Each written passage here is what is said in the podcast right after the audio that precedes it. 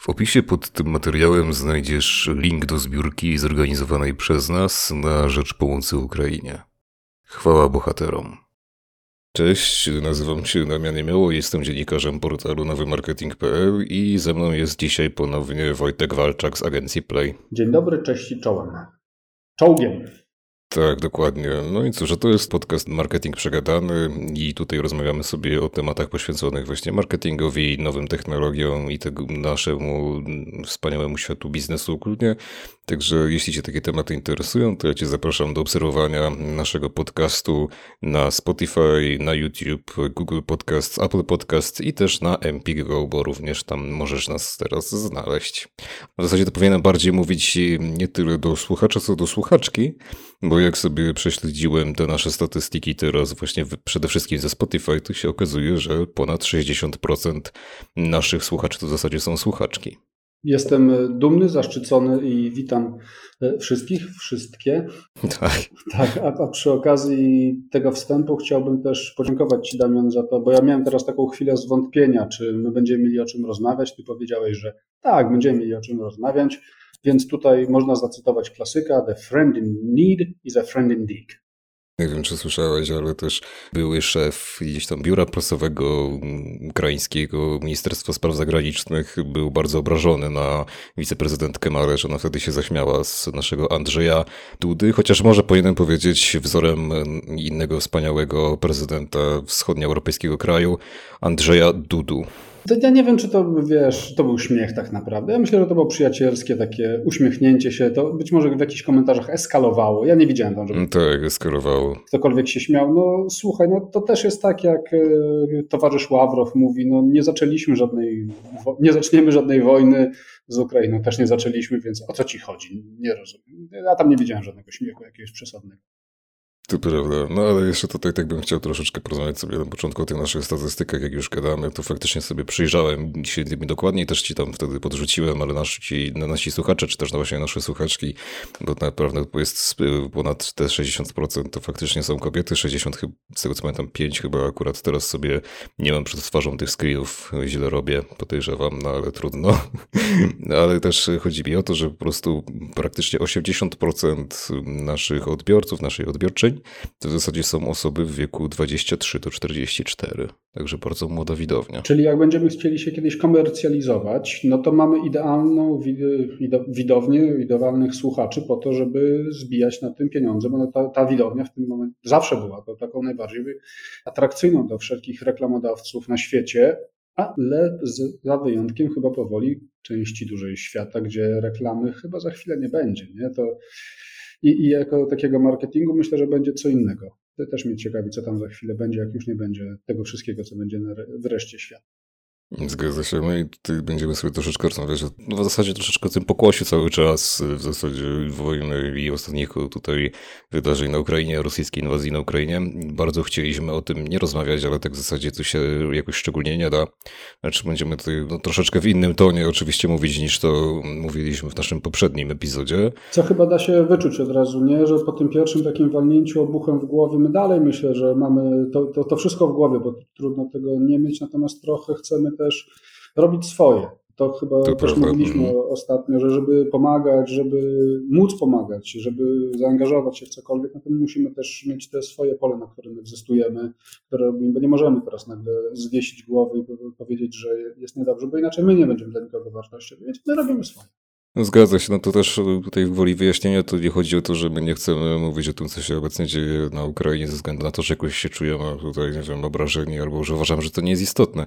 jak najbardziej jest istotne, ale chcemy też wam po prostu dostarczać treści, które może są delikatną odskocznią od tej inwazji rosyjskiej na Ukrainie, dlatego, że ona bardzo mocno zaangażowała nas i słusznie zaangażowała nas w naszych mediach, w naszych mediach tradycyjnych, social mediach, też również tutaj w tym naszym obszarze biznesowym, marketingowym, cały czas na LinkedInie, czy po prostu wśród agencji, czy nawet tutaj właśnie w naszych mediach po prostu, no jakoś się angażujemy w te kwestie dotyczące tego, jak Ukraińcom pomóc, jak pomóc Ukrainie, ale najzwyczajniej też szukam, myślę, troszeczkę odskoczni, bo też w cieniu po prostu tych wydarzeń no, dzieją się różne interesujące rzeczy, chociaż tak jak wspomniałem, no, zaczniemy, więc wyjdziemy sobie od tego tematu, który jest w zasadzie powiązany tutaj mocno z tą rosyjską inwazją, no, mianowicie o tym, że w zasadzie to Meta, czyli właściciel Facebooka i Instagrama, w niektórych krajach pozwolił użytkownikom dosyć niewybrednie wyrażać się o, o Rosjanach i o w zasadzie rosyjskich żołnierzach i całej tej inwazji,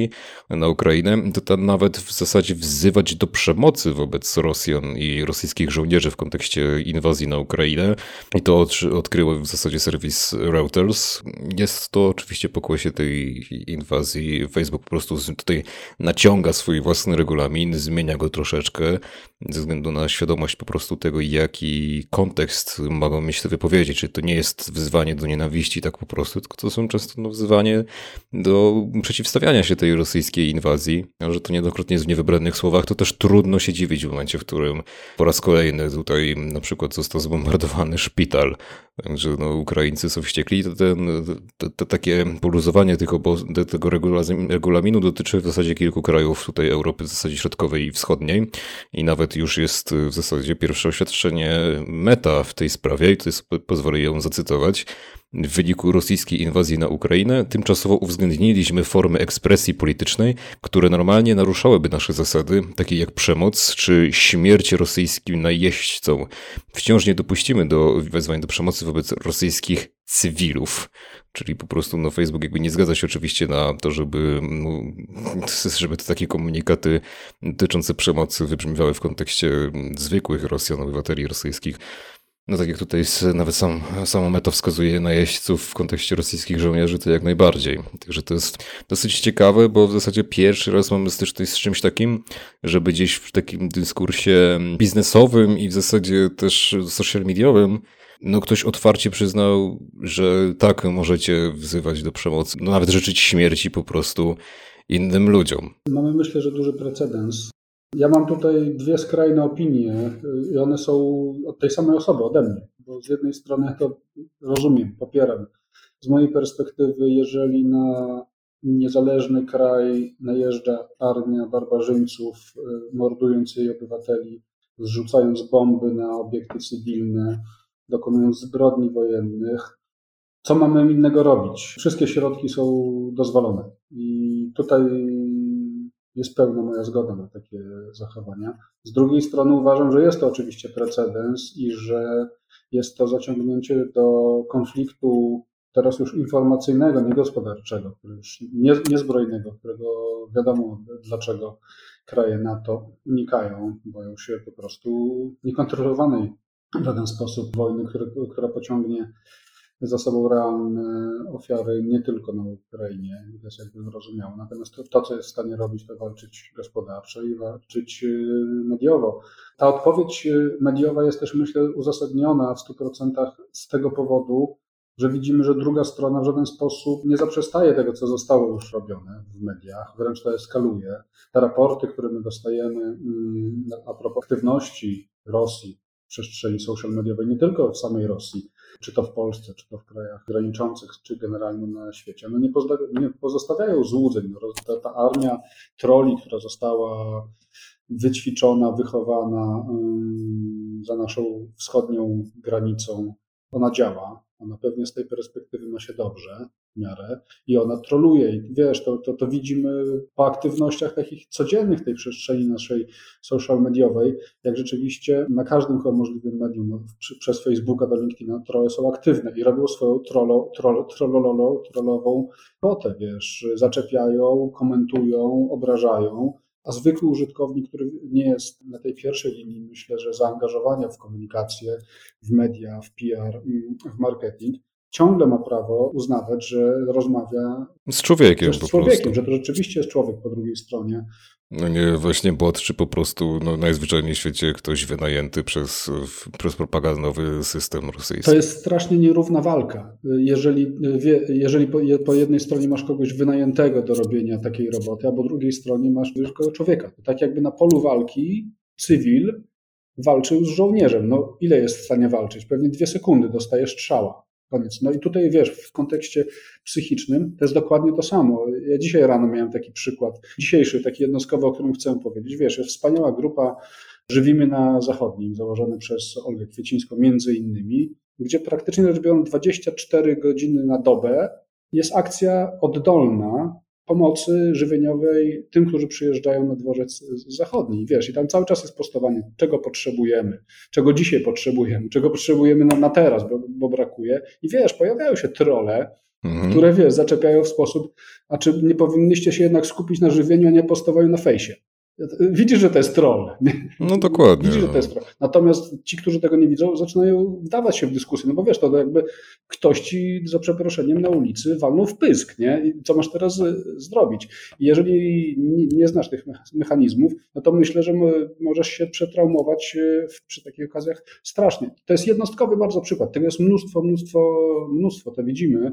Tak, i to w zasadzie obowiązuje praktycznie wszystkie media, nawet fora internetowe, czy chociażby takie portale jak wykop.pl, to tam również ta aktywność troli jest dosyć duża, chociaż akurat moderacja wykopu, i sami użytkownicy wykopu bardzo mocno z nimi walczą. To też warto dodać. No i. To też prawda, wiesz, ja też zauważyłem, to, to jest news chyba sprzed dosłownie dwóch dni, który się pokazał na nowym marketingu, że Google będzie udostępniać takie harassment manager, czyli narzędzie chroniące aktywistki, dziennikarki działające w social media właśnie przed, przed agresją słowną, przed, przede wszystkim, wiesz, przed takim kopaniem, przed słownym atakiem, mówiąc w skrócie. Ja myślę, że to może być też początek do zrobienia dosyć dużej rewolucji w social mediach i też wykorzystania to w tym konflikcie, bo to jest na, tak nadrobione jest to na taką skalę, ta komunikacja, że zwykły człowiek w żaden sposób nie jest w stanie e, się w tym połapać.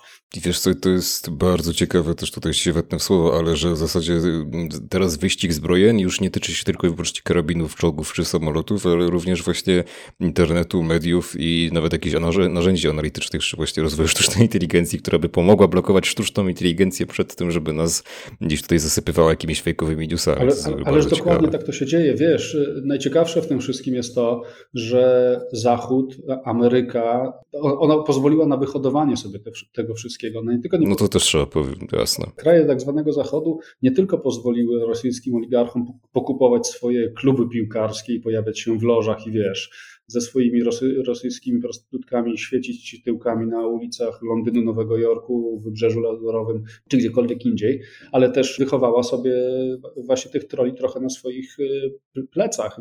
Pamiętasz tak. Cambridge Analytica i wybory w Stanach Zjednoczonych i Trumpa? No przecież to było, to było jasne zmanipulowanie opinią wyborcami. W ten sposób Trump wygrał wybory w Stanach Jasne. Zjednoczonych za pomocą właśnie typowej dezinformacji.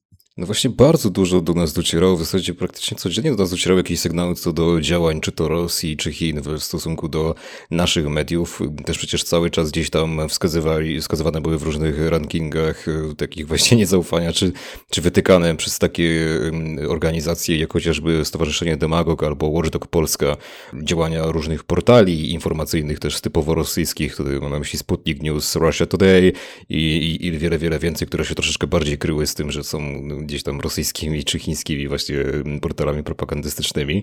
My naprawdę na to bardzo, bardzo długo pozwalaliśmy, co jest, co ja też poniekąd rozumiem, bo to wszystko było w dobrej wierze, czyli właśnie w imię tak naprawdę demokracji, wolności słowa, liberalizmu i tak dalej i to jest piękne i wspaniałe, tylko że my po prostu nie wiedzieliśmy tak naprawdę, nie zdawaliśmy sobie, znaczy no, kto sobie nie zdawał sprawy, to sobie nie zdawał sprawy, ale częściowo nie zdawaliśmy sobie sprawy z tego, że my w zasadzie cały czas jesteśmy w trakcie wojny, zimnej wojny tak naprawdę, która też obejmuje tę wojnę wojnę informacyjną i wojnę po prostu propagandystyczną w internecie. I dopiero w, teraz, kiedy Rosja faktycznie już realnie zaatakowała Ukrainę, fizycznie zaatakowała Ukrainę, to obudziliśmy się w zasadzie, że my przez długie, długie lata pozwalaliśmy na to w imię właśnie tej wolności słowa i w imię demokracji w dobrej wierze, że przecież mamy do czynienia, no, no musimy pozwalać ludziom na to, żeby mogli mieć dostęp do różnych źródeł, tak, dywersyfikacja informacji i tak dalej, że my po prostu nie zdawaliśmy sobie sprawy z tego, że to wszystko jest wykorzystywane przeciwko nam. I cieszę się tak szczerze, znaczy to jest takie, to jest ponownie takie cieszenie się, ale też z drugiej strony trochę wyraz rozpaczy, że w końcu się obudziliśmy, tylko szkoda, że to musiało dojść do tak akurat tak okropnych wydarzeń, żebyśmy się faktycznie obudzili. Internet wychodził z takiego założenia, że to jest pierwsze takie no, wolne medium, nie? że każdy tam ma możliwość ekspresji, ma możliwość wypowiedzenia się, zapostowania. Media społecznościowe na tym, na tym wyrosły, właśnie na tej potrzebie. No to, znaczy wiesz, to jest piękna idea, tylko ona jest piękna właśnie w krajach demokratycznych, a gorzej, że no, taka chociażby Rosja to nie jest kraj demokratyczny niestety. Bo zobacz, ta narracja przez wiele lat była dokładnie taka, też tak robiona ze strony Rosji, nie? Przypomnijmy, prezydentem Rosji jest były, jeśli dobrze pamiętam, pułkownik, Nieważne. Jeśli to nie pułkownik, to nie łapcie no, słowa. Oficer KGB oficer po prostu. KGB.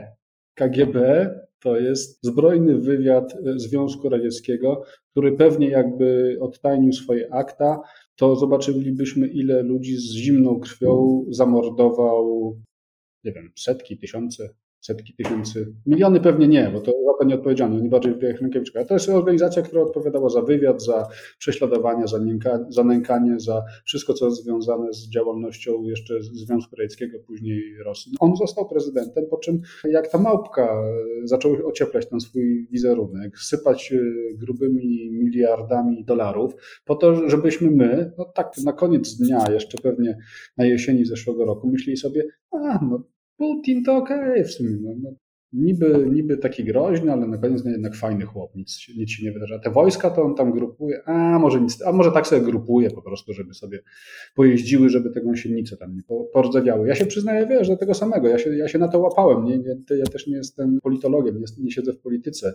To, to nie jest ten pierwszy obszar mojego zainteresowania, więc mnie na przykład strasznie łatwo było na taką narrację nabrać, że właściwie ten, ten nasz wschodni sąsiad, który przypomnijmy sobie od 45 roku, jak nie wcześniej, no trochę wcześniej tak, ale oficjalnie tam od 45 roku do 89 roku siedział swoim ohydnym, tłustym, pachnącym bigosem, boczkiem i wódką cielskiem na Polsce. I mówiliśmy przecież formalnie państwem, które było może nieformalnie, ale częścią sowieckiego układu, który się rozpadł w 1989. Więc no, łatwo... Znaczy, no, formalnie byliśmy, byliśmy członkami układu warszawskiego i tak dalej. I tak Dokładnie, dalej. no pamiętajmy, że to, to, to Rosja w 1968, jak coś jej nie pasowało, to wysłała wojska, żeby zabijać e, czy e, ludzi, którzy ośmielili się przeciwko niej wystąpić, więc udało się, myślę, że to była genialna, wiesz, tak cynicznie mówiąc, robota marketingowa, która została, została wykonana za naszą wschodnią granicą, żeby w żeby światu tę Rosję pokazać rzeczywiście jakiego takiego europejską twarz. No tak, to prawda. I wiesz, i wyobraź sobie, że ty sobie, Wojtku, no, gdzie tak naprawdę żyłeś, dorastałeś w tej rzeczywistości perlowskiej, dałeś się nabrać. To co dopiero tacy na przykład, wiesz, Francuzi, Brytyjczycy, Amerykanie, bardzo daleko od tego Związku Radzieckiego, od tej, tej Rosji, no to co dopiero oni mogli myśleć i co dopiero oni, jak się mogli udać łatwo nabrać, gdzie sobie tak naprawdę właśnie nie zdawali sprawy z tego, jakie faktycznie Rosja stwarza zagrożenia. Bo nigdy tego tak naprawdę zagrożenia nie doświadczyli, albo doświadczyli bardzo, bardzo dawno temu. Tak, to jest podstawa, to tutaj Bart mówił u nas ja się z tym zupełnie zgadzam, że my mierzyliśmy generalnie jako społeczeństwo zachodnie, a my aspirowaliśmy też jako Polska do, do społeczeństwa zachodniego, tak samo jak nasi, nasi bezpośredni wschodni sąsiedzi. Tak, tak jak teraz Ukraina właśnie. I mierzyliśmy Rosję mm, jakby swoją miarą tych wartości, które my staramy się wyznawać, a to zupełnie nie tak. To, to jest taki dokument jednym, rozmowa z jednym z oligarchów e, Putina, który mówi, wiesz, e, Putin powiedział w pewnym momencie tak, no, widzi tych ludzi, których ma po, pod sobą i oni nie chcą demokracji. Nie, tak. nie potrzebują, oni chcą cara, który będzie ich być może batorzył, ale oni będą szczęśliwi, że mają cara. Nie? Tak, on wprost tam mówił, że ludzie po prostu wychodzili na ulicę, jak on tutaj nawet zacytuje, mędy pałowały, czyli tutaj po prostu chodziło o wtedy jeszcze milicję, teraz policję rosyjską, że mędy pałowały, a ci ludzie wiesz co robili? Oni wyciągali ręce i te ręce całowali. I ty mi tutaj mówisz o jakiejś demokracji? No, dokładnie tak. Ja mam przed oczami to, jak, jak skrawię taki obrazek z igrzysk Soczi, kiedy to chyba bodajże członkinie Pussy Riot postanowiły zademonstrować przeciwko terrorowi Putina w Rosji, po czym nie minęło chyba 15 czy 20 sekund, wyskoczyła na nie banda kozaków, spałowała i było po proteście. Więc to było takie symptomatyczne, tylko my uznaliśmy, ok, no dobra, przynajmniej ja, tak zadziało się, nie ma, nie wiem co się dalej wydarzyło, więc te też rzeczy zamiatane. Myślę, że przechodziły trochę jakby obok, no bo, no bo okej, okay, no jest Rosja, być może coś tam robił, ale generalnie nie jest tak źle. No i myślę, że strasznie dobrze zaplanowana e, operacja. A że tak podsumuję być może ten wątek, no Rosja nie zaatakuje przecież nikogo na świecie, bo tak samo nie zaatakowała No, Ukrainy. Ukrainy. O co ci chodzi, człowieku? Szpital zbombardowała w ramach demilitaryzacji. Oczywiście, że tak. To, co jest w tym, myślę, że kluczowe, to jest znowu perspektywa, bo nasza perspektywa na to i myślę, że słuszna jest taka, żeby słuchać tego, czego my chcemy usłyszeć, tych pozytywnych wieści. Chcemy, chcemy słuchać, że Ukraina się nie daje. I zresztą po tym tygodniu, który minął od naszej ostatniej rozmowy, nie wchodząc w szczegóły, no, udaje się. No, mniej czy więcej. No, no, to państwo ciągle, ciągle istnieje. Tak, no i postęp tych rosyjskich wojsk nie jest aż tak potężny, jakbyśmy, no jakby chciał tego sobie życzył Kreml. Tak, no nie wiadomo, co z tym będzie dalej, bo nikt nie, nikt nie wie. Natomiast na chwilę obecną przynajmniej powiew optymizmu myślę, że mamy. Natomiast sama, sa, sama operacja ocieplania Rosji i, tego, co się teraz dzieje, myślę, że przygotowana z rozmysłem. Bardzo, bardzo dobra robota wykonana komunikacyjnie i PR-owo. Myślę, opisywana będzie w case'ach na studiach, o ile te studia kiedyś będą jeszcze. Na studiach historycznych myślę, że jak najbardziej, ale tutaj jeszcze sobie pozwolę dodać dwa słowa odnośnie do tego, że Meta po prostu no, swoim użytkownikom pozwoliła na gdzieś tu nawoływanie do przemocy wobec rosyjskich żołnierzy. No to oczywiście rosyjska ambasada już jak najbardziej zareagowała. To zareagowały rosyjskie biura zarówno w Stanach Zjednoczonych, jak i co ciekawe w Indiach. I tutaj na przykład ambasada rosyjska w Indiach wydała takie oświadczenie, że użytkownicy Facebooka i Instagrama nie dali właścicielom tych platform prawa do określania kryteriów prawdy i stawiania narodów przeciwko sobie. I to jest po raz kolejny, no, jak coś takiego wybrzmiewa ze strony Kremla, ze strony Kremla, ze strony rosyjskiej, to człowiek zaczyna aż uśmiechać po prostu. I to jest taki. Ta, tylko, że tu nie ma już innej opcji. To tak, tak już jest. Tak już jest i będzie. Cokolwiek by się nie wydarzyło, pewnie, jeśli chodzi o no to militarne, mamy. Mamy podział, który, zobacz, jak to mówiliśmy zawsze o podziale w, w Stanach w przypadku wyborów, nie już, że nie ma, wiesz, tego, nie ma środka, jest lewo i prawo.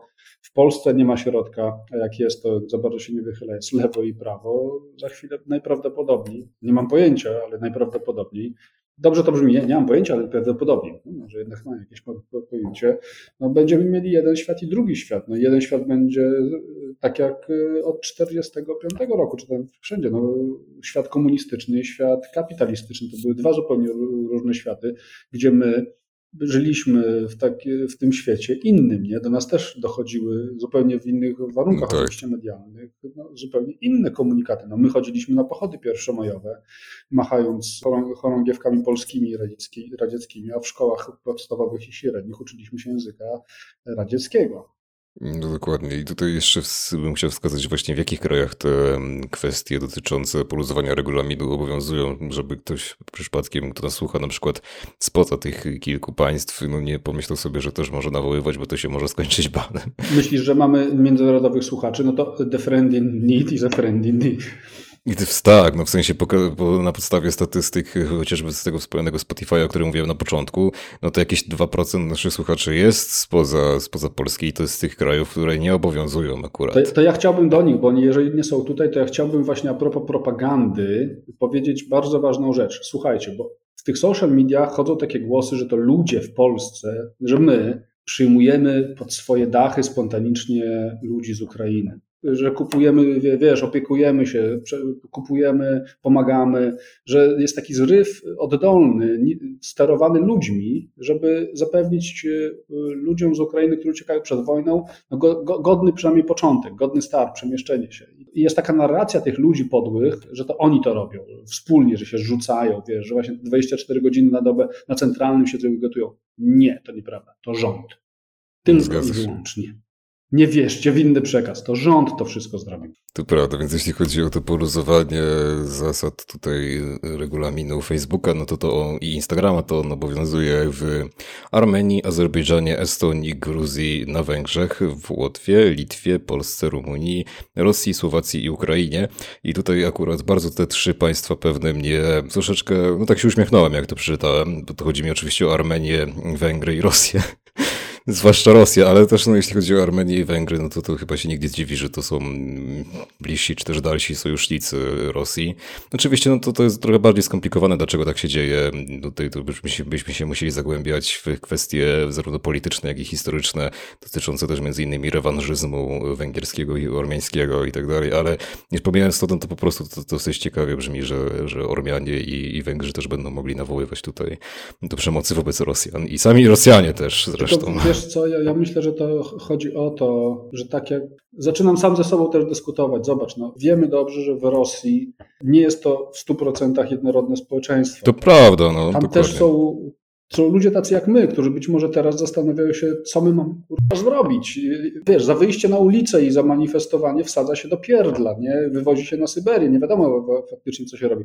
Co my mamy zrobić, nie? To są ci ludzie, którzy, ja nie wiem, czy są dokładnie, to są ci ludzie, którzy rzuci, rzucili się do Ikei, bo okazało się, że nie będą kupować mebli. To są ludzie, którzy, e, wiesz, za chwilę już nie mają tych podstawowych marek, z którymi byli, którzy pewnie aspirowali do, mimo wszystko, Zachodu, którzy w żaden sposób pewnie nie popierają działań Putina, no teraz, teraz obudzili się, wiesz, w innej rzeczywistości, nie? Tak, zgadza się. No to są ludzie, którzy też popierali te, takie, takie osoby jak chociażby Nawalnego czy Borysa Niemcowa, Dokładnie. już zapomnianego, czyli po prostu rosyjskich opozycjonistów, opozycjonistów tej polityki putinowskiej, imperialistycznej, tej takiej polityki z sentymentami postsowieckimi i tak dalej. Takich ludzi też trochę w Rosji jest, to absolutnie nie można powiedzieć, że jest inaczej.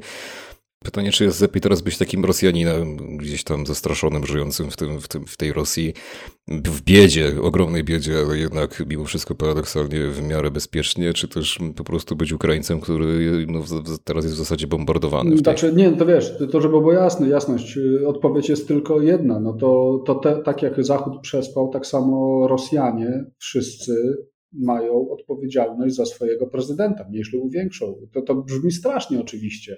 Natomiast no tak, to, to Rosja najechała Ukrainę, a nie odwrotnie. No chociaż to Rosja będzie cały czas podnosić oczywiście, że to, to na odwrót było, ale to... Nie, no to, to, też... to my wiemy, że to było na odwrót, tylko ja wiesz, tutaj jeżeli chcemy iść naszą narracją podłą, no to my musimy się trzymać tego, że my wierzymy, że to Rosja najechała Ukrainę. Tak, to prawda. Wiemy, to mi się... tak wcale nie jest, no bo to, co, co wiesz, to bardzo prosto jest sobie bombę samemu rzucić na łeb. Tak, to akurat mi się przypomniał taki y, tutaj też dowód anegdotyczny. Oglądam sobie takiego youtubera. W ogóle skupiliśmy się bardzo na tym jednym temacie. Obiecujemy, że zaraz już przejdziemy do następnego, ale jeszcze chcę to dodać. Oglądam sobie takiego youtubera, który się nazywa Marcin Strzyżewski, też takiego kanał się nazywa, bo on specjalizuje się po prostu w Rosji, kończył filologię rosyjską. W Rosji był wielokrotnie, był też między innymi w Rosji w 2008 roku. Do tych, którzy nie wiedzą, co się wtedy stało, no to po prostu no, wtedy nastąpiła inwazja rosyjska z kolei na Gruzję. I cóż, i on wtedy akurat był w domu jakiegoś Rosjanina, którego po prostu wtedy przenocował e, i ten Rosjanin rano go budzi i mówi mu, Marcin, wiesz co się stało? No on mówi, że nie wiem, co się stało. Gruzini na nas napadli. Dokładnie tak. Może kropka, bo to może już sobie ludzie sami to powiedzą. No, no, może kropka. Cóż rzec po tej kropce, no to, to ja już chyba powiedziałem, wiesz, te obrazy jak e, z Polski z lat 80., e, kolejki, bo rzucili mięso albo cukier, albo cokolwiek innego, czyli te obrazy zamykanych sklepów IKEA, puszki z kola z McDonald'sa już jako element historyczny sprzedawane na tym tamtejszym Allegro, czyli to gremialne wyjście marek zachodnich z ekosystemu Dokładnie. sowieckiego, podyktowane najprawdopodobniej względami stricte biznesowymi, ale też naciskami społecznymi to też trzeba Też naciskami tak. społecznymi. Znaczy ja nie wierzę w taki, wiesz, totalny altruizm. Jak bardziej wierzę, że to jest suma tych działań. Pytanie, co będzie z tym. E, już widać ze strony propagandy radzieckiej taką narrację. Wyszli sobie i bardzo dobrze, to my albo znacjonalizujemy, albo zrobimy swoje. W związku z tym najprawdopodobniej już niedługo będziemy mieli tam mieliśmy Kentucky Fried Chicken, to co tam będziemy mieli? Putin Fried e, Chicken, czy tam Ławrow. Tak, no prawdopodobnie teraz będziemy mieć obwód moskiewski Fried Chicken. No, a zupełnie poważnie, rzeczywiście tak, propaganda rosyjska pochwaliła się e, dobrymi wieśćmi dla Rosjan, że na, jak już te marki zachodnie się zamkną i sobie wyjdą, to oni teraz będą mieli swoje i bardzo dobrze. I my znamy, bo wiemy, jeżeli ktoś jest przynajmniej w moim wieku, to wiemy, że to strasznie dobrze działa. Jest e, kraj będący w opozycji do awangardy technologicznej zachodniej jest w stanie spokojnie sam siebie wyżywić. Wszystko wtedy w sklepach jest. To się nazywa gospodarka centralnie planowana. Marki zachodnie nie są do niczego potrzebne, bo równie dobrze można zrobić sobie samemu. Coca-Colę da się wyprodukować. To mamy, no, polo cocktail można sobie, sobie zrobić tam hop to, to, wiemy, że to, to się da. Podobno jest nawet smaczniejsze niż te zachodnie, więc ja myślę, że Rosjanie sobie z tym mm, poradzą. Meble da się i tak dalej, i tak dalej. No, podobno iPhony też mówiłeś, mają być Zastąpione. Mhm. To iPhone. Dokładnie. I teraz, tak, i teraz akurat bym tutaj chciał dodać kilka rzeczy, no bo właśnie, tak jak wspominał Wojtek, te zachodnie marki wychodzą z, z Rosji, co oczywiście już mówiliśmy nawet w poprzednim naszym podcaście, ale teraz dołączył do nich kolejne, czyli właśnie chociażby IKEA, McDonald's, również Burger King i tak dalej, i tak dalej. Część z nich działa oczywiście w formie franczyzo, no po prostu w tym systemie franczyzowym, tak, na przykład tutaj McDonald's czy, czy Burger King, także no, po prostu im są wypowiadane te licencje, tym obecnie franczyzobiorcom rosyjskim, także to jakby nie jest powiedziane, że tam nie powstaną jakieś nowe, na przykład restauracje, bo jakby będzie pod to trochę infrastruktura, natomiast stworzenie takiej jakiejś marki, no będzie oczywiście potężnym problemem, już jest problemem, w zasadzie ci ludzie tracą pracę, ci Rosjanie po prostu teraz zatrudnieni, zwyczajnie w świecie, no bo nagle się pojawia problem też kwestii łańcucha dostaw, no właśnie marki, całego tego marketingu, tych wszystkich narzędzi analitycznych i tak dalej, i tak dalej, bo to z takim McDonald's czy Burger Kingiem to trzeba mieć świadomość tego, co myślę, że nasi słuchacze doskonale sobie z tego zdają sprawę, że to nie stoi tylko i wyłącznie logo, to jest olbrzymi brand, za którym stoją olbrzymie pieniądze, no, za którym stoją przemyślane kampanie marketingowe, za którym stoją narzędzia analityczne, za którym stoją różnego rodzaju startupy wyhodowane przez te korporacje, które po prostu pomagają sprzedawać e, produkty do, do swoich klientów. Także no to wszystko po prostu ucieknie. Trzeba będzie to stworzyć od nowa, co jest olbrzymim problemem, jest po prostu trudne. Ale, ale zobacz, i tutaj w tym momencie nagle na białym koniu wjeżdża miliard Chińczyków. No właśnie nie do końca, powiem Ci szczerze, Myślisz, bo akurat, no akurat na przykład wczoraj już chociażby na portalu Telepolis ja czytałem, że jeśli chodzi o tych największych chińskich producentów, na przykład smartfonów, czyli Xiaomi, Oppo i Huawei, no to one też ograniczają dostawy sw swoich produktów do Rosji. A jakby ten rynek chińskich smartfonów w Rosji to stanowił 60%. Jakby powiedział nasz prezydent Labusz, a ja chciałem powiedzieć touché. Okej, okay, tego to, to przeoczyłem, natomiast wiesz, ja to dlatego powiedziałem, że pytanie oczywiście, jaka będzie teraz polityka Chin, ona jest trochę taka, znaczy przynajmniej w tych przekazach medialnych, bo my nie wiemy, jaka jest polityka Chin, bo jakbyśmy wiedzieli, jaka jest polityka Chin, to pewnie teraz pływalibyśmy w naszych jachtach, gdzie to się pływa, no gdzieś tam byśmy pływali na jachtach i palili cygara i patrzyli na wojnę z zupełnie innej perspektywy. No to pytanie oczywiście jest, co oni będą chcieli ugrać, czy potraktować to jako szansę, czy może jeszcze to jest, wiesz, element gry w tym momencie? No. Tak, znaczy no, to, też trzeba mieć tę świadomość, że, że Chińczykom jakoś tak w 100% dokładnie nie jest na rękę ta inwazja rosyjska na Ukrainę. Znaczy, no Chiny starają się gdzieś tam tak lawirować, bym powiedział, pomiędzy tym wschodem i zachodem, co zawsze w zasadzie robią. To nie jest nic, nic tego szczególnie nowego, bo to w zasadzie się zaczęło już od tego konfliktu sowiecko-maoistycznego. Już tam chyba to były lata 50., 60., to się znowu zagłębiamy w historię, ale to te, te kwestie historyczne są tutaj też bardzo znaczące. Ja właśnie właśnie czytałem mniej więcej te analizy po prostu, dlaczego te chińskie marki niekoniecznie tak super będą teraz zwiększać e, do Rosji po prostu dostawy swoich produktów, no to to wynika tak stricte z czynników ekonomicznych. To nie jest po prostu w ramach nakładania jakichś tam sankcji czy coś takiego, tylko że po prostu rosyjskie społeczeństwo i rosyjska gospodarka topnieje i najzwyczajniej w świecie tych ludzi może nie być stać na te produkty, więc nie bardzo im się to opłaca, to po pierwsze. To jasne. Natomiast pytanie oczywiście o to, czy teraz, to czy to nie jest, wiesz, element takiego większego planu odbudowy Rosji. No, trudno też powiedzieć, bo to też jest może kwestia właśnie trochę też przyduszenia Rosji, żeby potem im móc te, te, produkty sprzedawać po jakichś większych cenach, a też co najważniejsze, no to po prostu sobie pozwolić na to, żeby z Rosją wynegocjować jakieś lepsze warunki handlowe, jeśli chodzi chociażby o surowce. No, Wiesz, no, z tego punktu widzenia takiego globalnego, przez posiadanie przez Chiny ciągle takiego Putina, który będzie tutaj tym straszakiem, destabilizatorem, wiesz, takim jak, jak w grze o tron, nie? Ta, ta, ta za tym murem, ta taka armia, która gdzieś tam się zbiera i cały czas wywiera jakąś presję.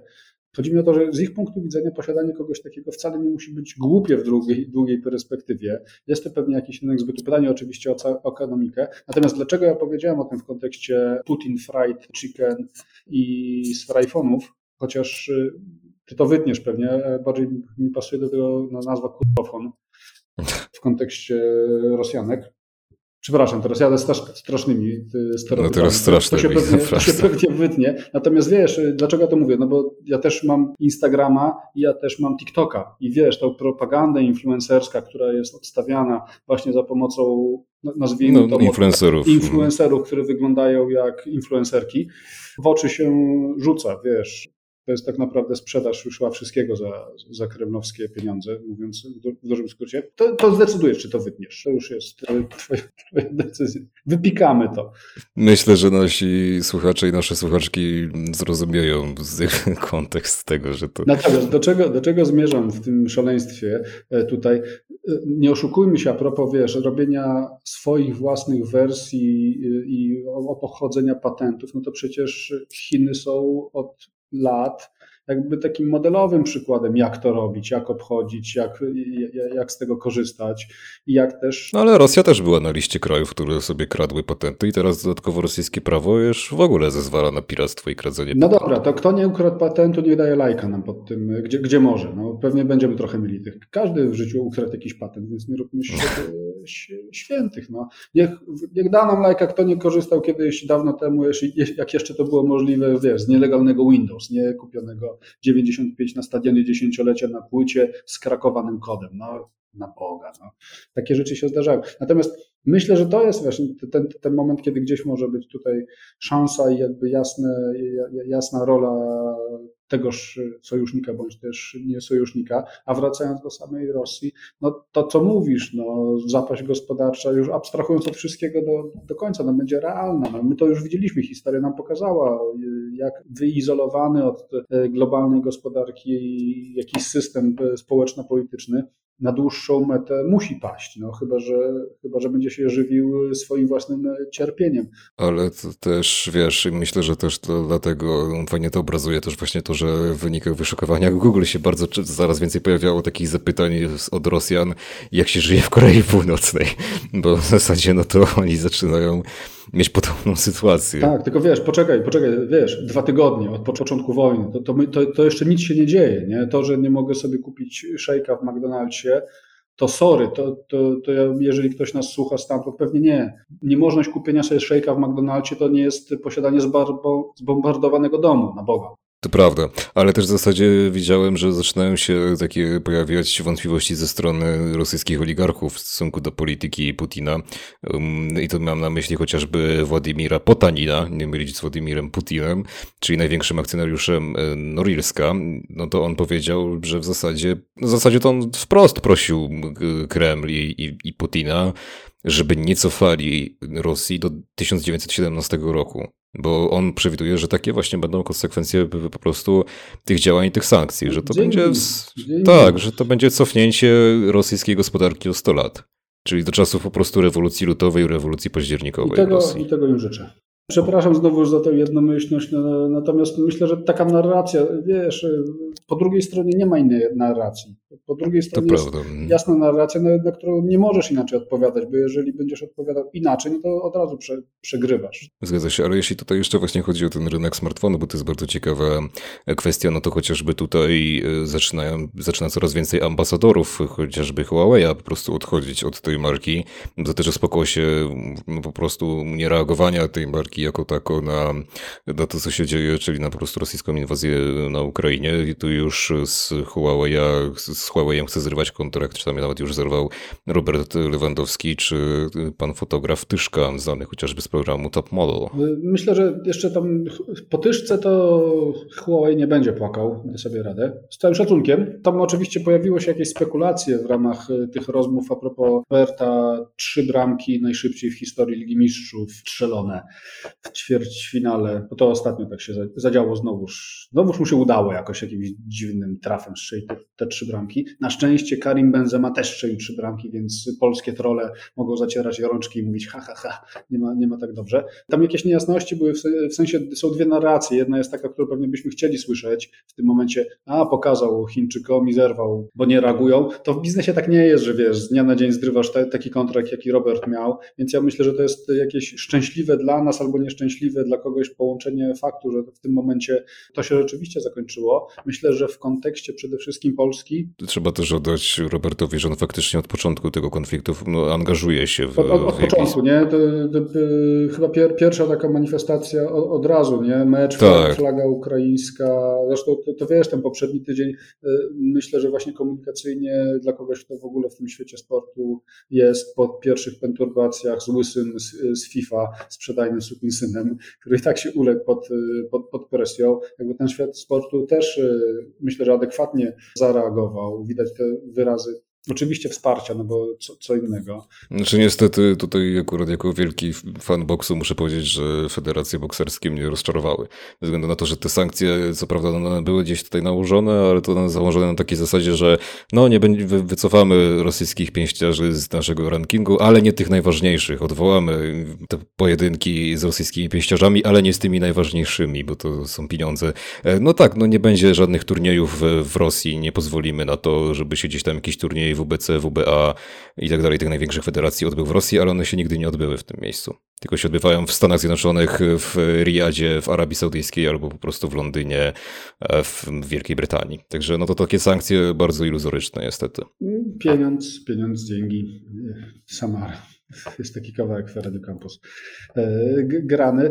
Myślę, że z perspektywy polskiego rynku nieposiadanie już Roberta jako ambasadora marki, no to duży cios, no bo marka na tym jechała. Nie, nie oszukujmy się. To, to był ten motor, który sprawiał, że przeciętny Polak kupował sobie laptopa Huawei'a, smartfona Huawei'a i teraz wszyscy się rzucają, mówią, nie, to dobra jakość w dobrej cenie, Walczak, co ty tam gadasz, jaki marketing, na mnie marketing nie działa, a tym bardziej Robert Lewandowski to, to nie odchodzi. No nie, to tak to, wiesz, te wielkie billboardy wiszące mm, w Warszawie na największe, największe siatki z Robertem uśmiechającym się do nas, pokazującym zegarek albo laptopa, to, to, to, to działa i to działało, to zresztą widać było w wynikach tej, tej marki, nawet w zgłoszeniach EFI, gdzie było, gdzie było to jasno pokazywane. Natomiast ten wątek ja bym chyba e, e, zamknął jednym zdaniem. Dlaczego tak późno, Robert? Nie chodzi mi o, nie chodzi mi o samą Ukrainę. To, to, to, to a propos tej marki, dlaczego tak późno? No tak, to akurat się troszeczkę zgodzę, ale jeszcze tutaj w kwestii chociażby tej przyjaźni, wielkiej przyjaźni chińsko-rosyjskiej, tutaj też warto dodać, że na przykład TikTok zablokował możliwość dodawania nowych filmów czy prowadzenia transmisji na żywo użytkownikom z Rosji i zablokował też e, w sumie no, po prostu wideo Władimira Putina na, na, na, swojej platformie. Znaczy nie można go gdzieś tam udostępniać, rozpowszechniać i tak dalej. I oczywiście Rosja tutaj też po raz kolejny wzywa do tego, żeby to odblokować. No ale no cóż. To, to uwolnijcie więźniów politycznych sukinsyny. To zaczniemy z wami wygadać. Znaczy ciekawy ruch, no bo wiadomo TikTok skąd, skąd pochodzi. To nie jest ten zgniły świat e, zachodu, ale jednak ten świat z zagranicy jeszcze bardziej wschodniej. Ciekawy ruch propsuję, popieram, no bo to też takie, wiesz, narzędzie totalnie de, de, dezinformujące. Pozdrawiam w tym momencie Barta Białego jeszcze raz z Playa, bo on walczy z tym. On, on wiesz, przywziął taką, ten, wziął flagę, wziął miecz i poszedł walczyć z trollami ruskimi i, i stara się. Nie, nie, ma go dużo, więc pewnie ten efekt nie jest, ale jeżeli będzie więcej takich, takich ludzi, to myślę, że, że fajnie. Ja też trochę wziąłem to na siebie, więc też jak widzę trolla, to przynajmniej go ten, pozgłaszam dokładem jakiś e, kamyczek. Ja myślę, że to powinna być, wiesz, reakcja, e, reakcja tych, którzy postoją, po, po drugiej stronie stoją, adekwatna do absurdu, który jest z tamtej strony. Tak, e, oddamy wam możliwość postowania na TikToku live, tylko wypuśćcie więźniów z, z, z łagrów, albo nie zamykajcie ludzi za to, że wychodzą zademonstrować demokratyczne wartości na ulicę. Koniec, kropka, sukinsyn.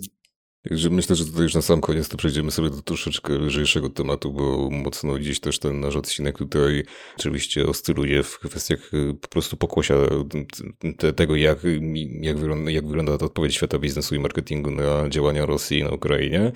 Ale myślę, że no, moglibyśmy też tutaj poopowiadać o tym, co się dzieje troszeczkę w cieniu tego wszystkiego. Tak troszeczkę bardziej, nazwijmy to, no, no jest to taki troszkę lekki temat, mam wrażenie, na no, sam koniec przygotowany. Lekki. No, znaczy, no le lekki. No lekki. No lekki.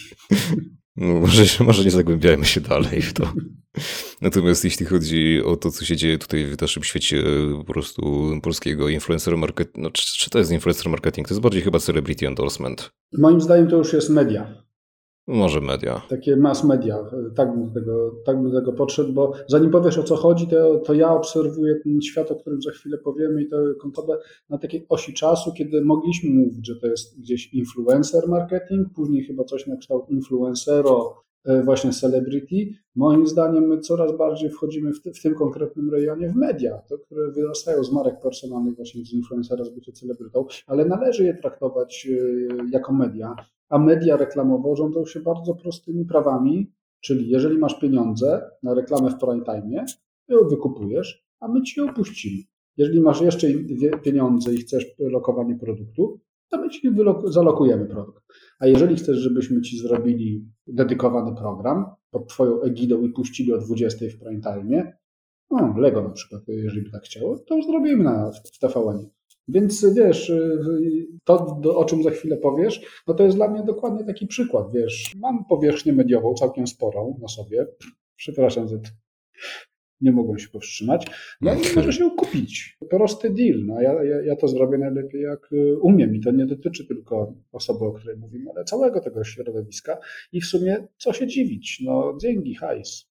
Tak, no tutaj chodzi nam oczywiście o Magdę Gessler, czyli królową kuchennych rewolucji, naszą polską wersję Gordona Ramsaya. I, I, ja muszę teraz jedną rzecz powiedzieć, jak ty powiedziałeś. Zajebistą osobę, bo to nie jest tak, że wiesz, teraz tylko hejtujmy i naśmiewajmy się, róbmy, róbmy sobie tam hehehe, heheszki, bo, bo ktoś jest nie trochę, trochę bardziej przy kości, no bo tak, ta, taka jest ta osoba, natomiast urocza osoba, która myślę, że kupiła Polaków w kuchennych rewolucjach, a w internecie kupiła jeszcze bardziej swoją naturalnością, autentycznością. Pani Magda, jeżeli ktoś by pani powiedział, że takich dwóch tych śmieszków jest w internecie, którzy zasięgów nie mają, ale próbują się w jakikolwiek sposób ten teraz Wybić na pani plecach. Na pani plecach to, my, to ja przynajmniej z mojej strony wielki szacunek, uwielbienie, Zobacz, głos mi się łamie, jak, jak o tym Widzę właśnie. Znaczy, słyszę w zasadzie.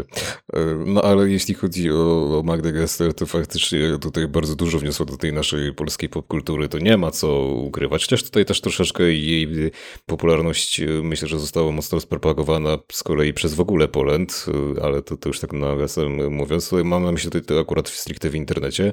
Natomiast Magda Gessler jest w zasadzie osobą, która się troszeczkę zmienia w taki, można powiedzieć, billboard no taki subreklamowy chodzący, ze względu na to, że dziś tutaj zaczyna coraz więcej, z coraz większą ilością marek współpracować. Mam wrażenie, że wystarczy po prostu te obecnie do, do pani Magdy przyjść powiedzieć, mam produkt i chciałbym, żeby go pani zareklamowała, ma tu pani pieniądze i Magda po prostu powie, okej. Okay. A ja mam gdzie te pieniądze ulokować. No, w sensie nie będzie się jakoś szczególnie zagłębiać, co to jest za produkt, co to nie jest za produkt. Tutaj chodzi po prostu o reklamę gry mobilnej Coinmaster, w zasadzie ja sam jestem graczem i to takim, no, myślę, że całkiem, no bardziej niż mainstreamowym to na pewno, takim powiedzmy, że w kategorii hard bardziej.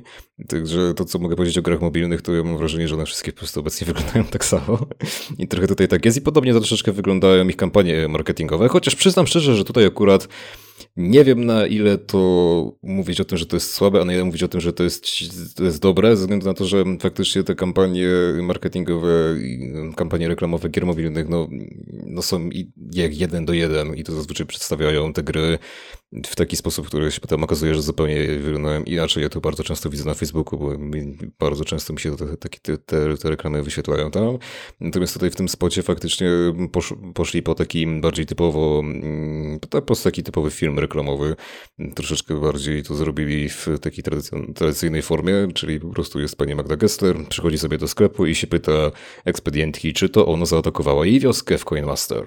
I to jest ogólnie w zasadzie adaptacja tego typu reklamy, tylko że w, w oryginalnej reklamie, też w zasadzie Coinmaster, czyli jakby Coinmaster tak naprawdę troszeczkę, no to jest taki autoplagiat, można powiedzieć, no to tam zagrała Jennifer Lopez, a nie, nie Magda Gessler. To taka ciekawostka. Natomiast realizacja tej kampanii jest, bym powiedział, taka se, ze względu na to, że ja tutaj też niedawno rozmawiałem z e, Maćkiem Góreckim z We Are Fantasy, czyli takiego brandu, który należy do agencji Fantasy Expo, o tym, że można robić gaming, marketing w zasadzie z postaciami, które się zupełnie nie kojarzą z, z grami i oni na przykład kiedyś stworzyli taką reklamę, z, że taką kampanię po prostu w ramach, razem z, z Nvidią, z Robertem Akowiczem, który się zupełnie z grami nie kojarzy, ale co, co, co zrobili? No Robert po prostu pokazywał, jak stworzyć jakieś jakieś fajne przekąski, naturalne energetyki i tego typu rzeczy dla graczy w prosty, krótki sposób. Także można tutaj to fajnie w jakiś sposób no, przedstawić, zaprezentować taką postać w tym świecie gamingowym, a dodatkowo jeszcze sięgnąć po kogoś, kto jest lubiany, no bo pan Robert Makowicz jest powszechnie bardzo lubiany tutaj, myślę. I też przy okazji potem się w ogóle okazało, że on sam jest w zasadzie graczem i gra w takie gry jak na przykład Call of Duty, co jest ciekawe, mega. Ale Magda się zupełnie z gamingiem nie kojarzy i zupełnie się nie kojarzy z gamingiem mobilnym.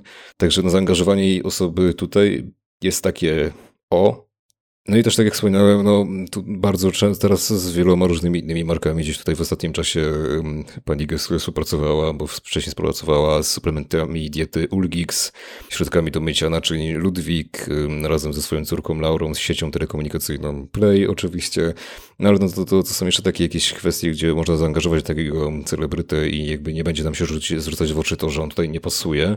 Czy też no tutaj, tutaj była jakby kampania reklamowa Piwa Kozel, jeszcze wcześniej wcześniej, to było w zasadzie dwa lata temu, e, była e, zaangażowana też w Netflixie w kampanię reklamową serialu Orange is the New Black, gdzie tam akurat no, uważam, że to była jedna z lepszych kampanii tak naprawdę z Magdą Gester. Tak, ona była, ona była świetna. Tak, była genialna, to nie ma co ukrywać. Ale no tutaj to mam wrażenie, że tak um, troszeczkę się pani Magda stacza.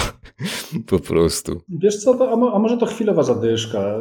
Ja bym tak do tego podchodził. Z gamingiem jest taki, myślę, że problem, że to jest taka branża, która na razie chyba ma tyle, tyle dobrze, tak się rozwija, trochę jak takie ponczusie sobie pływają w tym masełku, bo to podstawowy mit, który funkcjonował, nie wiem czy dalej funkcjonuje u marketerów, że grają to młodzi, te właśnie Call of Duty. No nie, no grają wszyscy we wszystko, w każdym momencie. Jeżeli w komunikacji... Że grają, wiesz, młodzi i to już przede wszystkim młodzi mężczyźni, co jest też nieprawdą. To jest nieprawda, grają wszyscy, a myślę, że taka Magda Gessler jest idealnym odpowiednikiem rzeczywiście grającej na swoim smartfonie, na przykład w komunikacji miejskiej albo w przerwie pomiędzy jakimiś e, zajęciami. To też jest e, niesamowity target. Może, może, też, może tak też powinienem na to patrzeć, bo ja tak jak sobie wspomniałem, no ja jestem jednak takim bardziej hardkorowym graczem i można powiedzieć, że bardziej do tego podchodzę tak twardo, jeśli chodzi o gaming marketing. Zakładam, że ty wiesz, czym jest Twitch, no tak, oczywiście.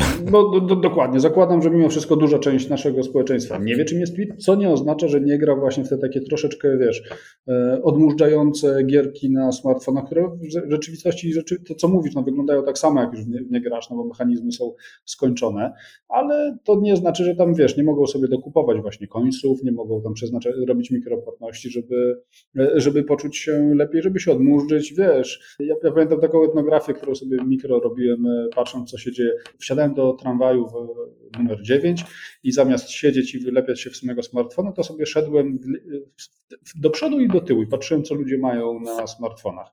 No i oczywiście mieli Facebooka, oczywiście no mieli Instagrama, ale, dru, mhm. ale druga ta, ta, ta, ta odnoga to były gierki, które była, była gra, więc e, grają wszyscy, grają wszędzie. A do, do czego na, na początku zmierzałem, co chcę powiedzieć, myślę, że to jest ta branża, która tak ma dobrze, że ona też jeszcze, albo są niektóre tak naprawdę, niektóre, nie, niektóre przykłady, które powodują, że o tym marketingu inaczej się myśli. Nie? CD Projekt na przykład jest takim, CD Projekt jest takim przykładem, który będąc na tym wysokim międzynarodowym poziomie wie, jak robić ten marketing i sprzedaje produkt też. No i ma też możliwość zaangażowania już takich prawdziwych, potężnych międzynarodowych gwiazd, jak na przykład właśnie Keanu Reeves. Oczywiście, że tak. A tutaj wiesz, te, ten rynek rządzi się takimi samymi prawami. Zakładam, to może być analogiczne do tych zimnych słuchawek, czyli takiego dzwonienia na chybił trafił. Zawsze ktoś się znajdzie, kto, kogo złowimy, więc w tej masie, jak wykonamy milion telefonów, tak nawet tysiąc e, złapiemy, to swoje zarobimy nam się interes zwróci. Więc myślę, że wiesz, wypuszczając taką reklamę, nie ponosimy oprócz wydatków na, na, na, rzeczoną Magdę jakichś niesamowitych na produkcję. Jakoś nam się to spina, świadomość mamy. Zawsze ktoś to zobaczy, wejdzie, e, interes się kręci, a być może kiedyś pomyślimy o tym, żeby zacząć budować właśnie swoją własną markę, do budowy własnej marki wykorzystać produkty, które mamy, w tych produktach też jakoś marketingowo pogrzebać. Ja myślę, że to jeszcze, jeszcze przed tą branżą jakiś znaczy, ja mam też wrażenie, że, że Magda Gessler się bardzo mocno stara, żeby ciągle być na topie, no bo w zasadzie nadal jest na topie. To jest bardzo powszechnie rozpoznawalna celebrytka, tak, w sensie i też nadal jej program jest oglądany przez wielu, wielu milionów widzów, także nadal jest jej jakby ten prime time. Ale dokładnie. Ale takie mam wrażenie, że trochę Czeka dziwne te ruchy wykonuje. Tutaj też akurat pije do chociażby do zakupu tego po prostu miśka z Fancy Bears Meta, Metaverse mm -hmm. i ustawienia go sobie na awatara, a po czym później zmienia tego awatara na swoje normalne zdjęcie, po czym w ogóle potem usunięcie ze swojego profilu facebookowego kompletnie, całkowicie tej grafiki z misiem i też to, to już taki mały spoiler, ale miałem okazję rozmawiać w końcu, miałem okazję porozmawiać z Bartkiem Sibigą, e, czyli twórcą, no co-founderem właśnie e, agencji Fanadice i ogólnie też e, Fancy Beers Metaverse. O tym, jak to wyglądało wszystko, skąd to się wzięło i po co to się wzięło, to tak sobie teaseruję tutaj, bo ten podcast też niedługo będzie, tylko że będzie na łamach Mam Startup. Natomiast Bartek mi powiedział wprost, że jakby tam nie było jakiejś konkretnej umowy pomiędzy agencją Fanadice a a Magdą Gessler, tylko jakby ona po prostu sobie no, no zakupiła, dostała takiego honorowego mm, misia członka y, Fancy Bears Metaverse, spersonalizowanego pod nią stricte. I on w zasadzie zauważył też to, że później Magda zmieniła tego awatara i że później go usunęła, ale powiedział, że nie wie dlaczego tak naprawdę. Czy po prostu to była kwestia tego, że gdzieś tam, no bo się pojawiało trochę tego hejtu, chociaż mam wrażenie, że i tak w większości ten sentyment był taki w miarę pozytywny pod tym jej zdjęciem ale że no, może po prostu gdzieś tam tej presji uległa i gdzieś postanowiła ukryć tego, tego miśka. Natomiast on mówił, że w momencie, w którym gdzieś po prostu pojawiają się takie awatary miśków od różnych influencerów czy różnych celebrytów tutaj no, naszych polskich, czy już też teraz nawet międzynarodowych, to to nie jest tak, że oni jakby tego wymagają, że to w jakiś sposób jest tam umowami powiązane, że to wymuszają, tylko że każdy po prostu sobie z, z tym miśkiem robi co chce, może go sobie ustawić na awatar, może go gdzieś tam pokazać, może tego nie robić w zasadzie, ale bardzo mnie ciekawi właśnie co tam się dokładnie stało, co tam się dokładnie dzieje, bo mam wrażenie, że, że trochę Magda Gessler troszeczkę stara się tak po prostu ten swój prime time, no to źle brzmi, ale wydoić najbardziej jak może. ale tak pytanie, czy to jest dobra droga w sumie. To już każdy musi, myślę sobie, we własnym zakresie odpowiedzieć, bo my możemy się mądrzyć, a na koniec to chodzi o to, czy faktury się zgadzają. Czy no, w teorii tak. Wszystko jest ok. Ja myślę, że podsumowując na koniec y, i odpowiadając być może na Twoje wątpliwości, pamiętasz, pamiętacie, kiedyś Kinga Rusin w Los Angeles y, zrobiła taką relację z domu jednej z gwiazd, za którą została zdrugana, że to trochę naruszenie jednak prywatności, spotkania, na które nie powinno się było wchodzić z komórkami, robić y, tam zdjęcia Ja pamiętam, że zanim to zostało wszystko skasowane, to ona rzeczywiście przez chwilę spotkała się z Jennifer Lopez. I Jennifer Lopez powiedziała jedną ważną rzecz, myślę, że na koniec dla nas wszystkich. Ona powiedziała wtedy Putin i na chuj. Okej. Okay. I tym myślę, chciałbym podsumować dzisiejsze spotka spotkanie. Trochę zatoczyć yy, klamrę, bo w temacie Magdy Gessler ja już więcej nic do powiedzenia nie mam. No cóż, no to w takim razie chyba kończymy to dzisiaj. Dziękujemy Wam bardzo wszystkim za to, że dotrwaliście do końca. I cóż, i słyszymy się za tydzień prawdopodobnie. Jeżeli ciągle będziemy mieli mikrofony, jeżeli nic się nie wydarzy niespodziewanego, nie wiemy czy się nie wydarzy, to do zobaczenia, do usłyszenia w przyszłym tygodniu. Trzymajcie się, nie dajcie się, walczcie z propagandą. Powodzenia wszystkim nam.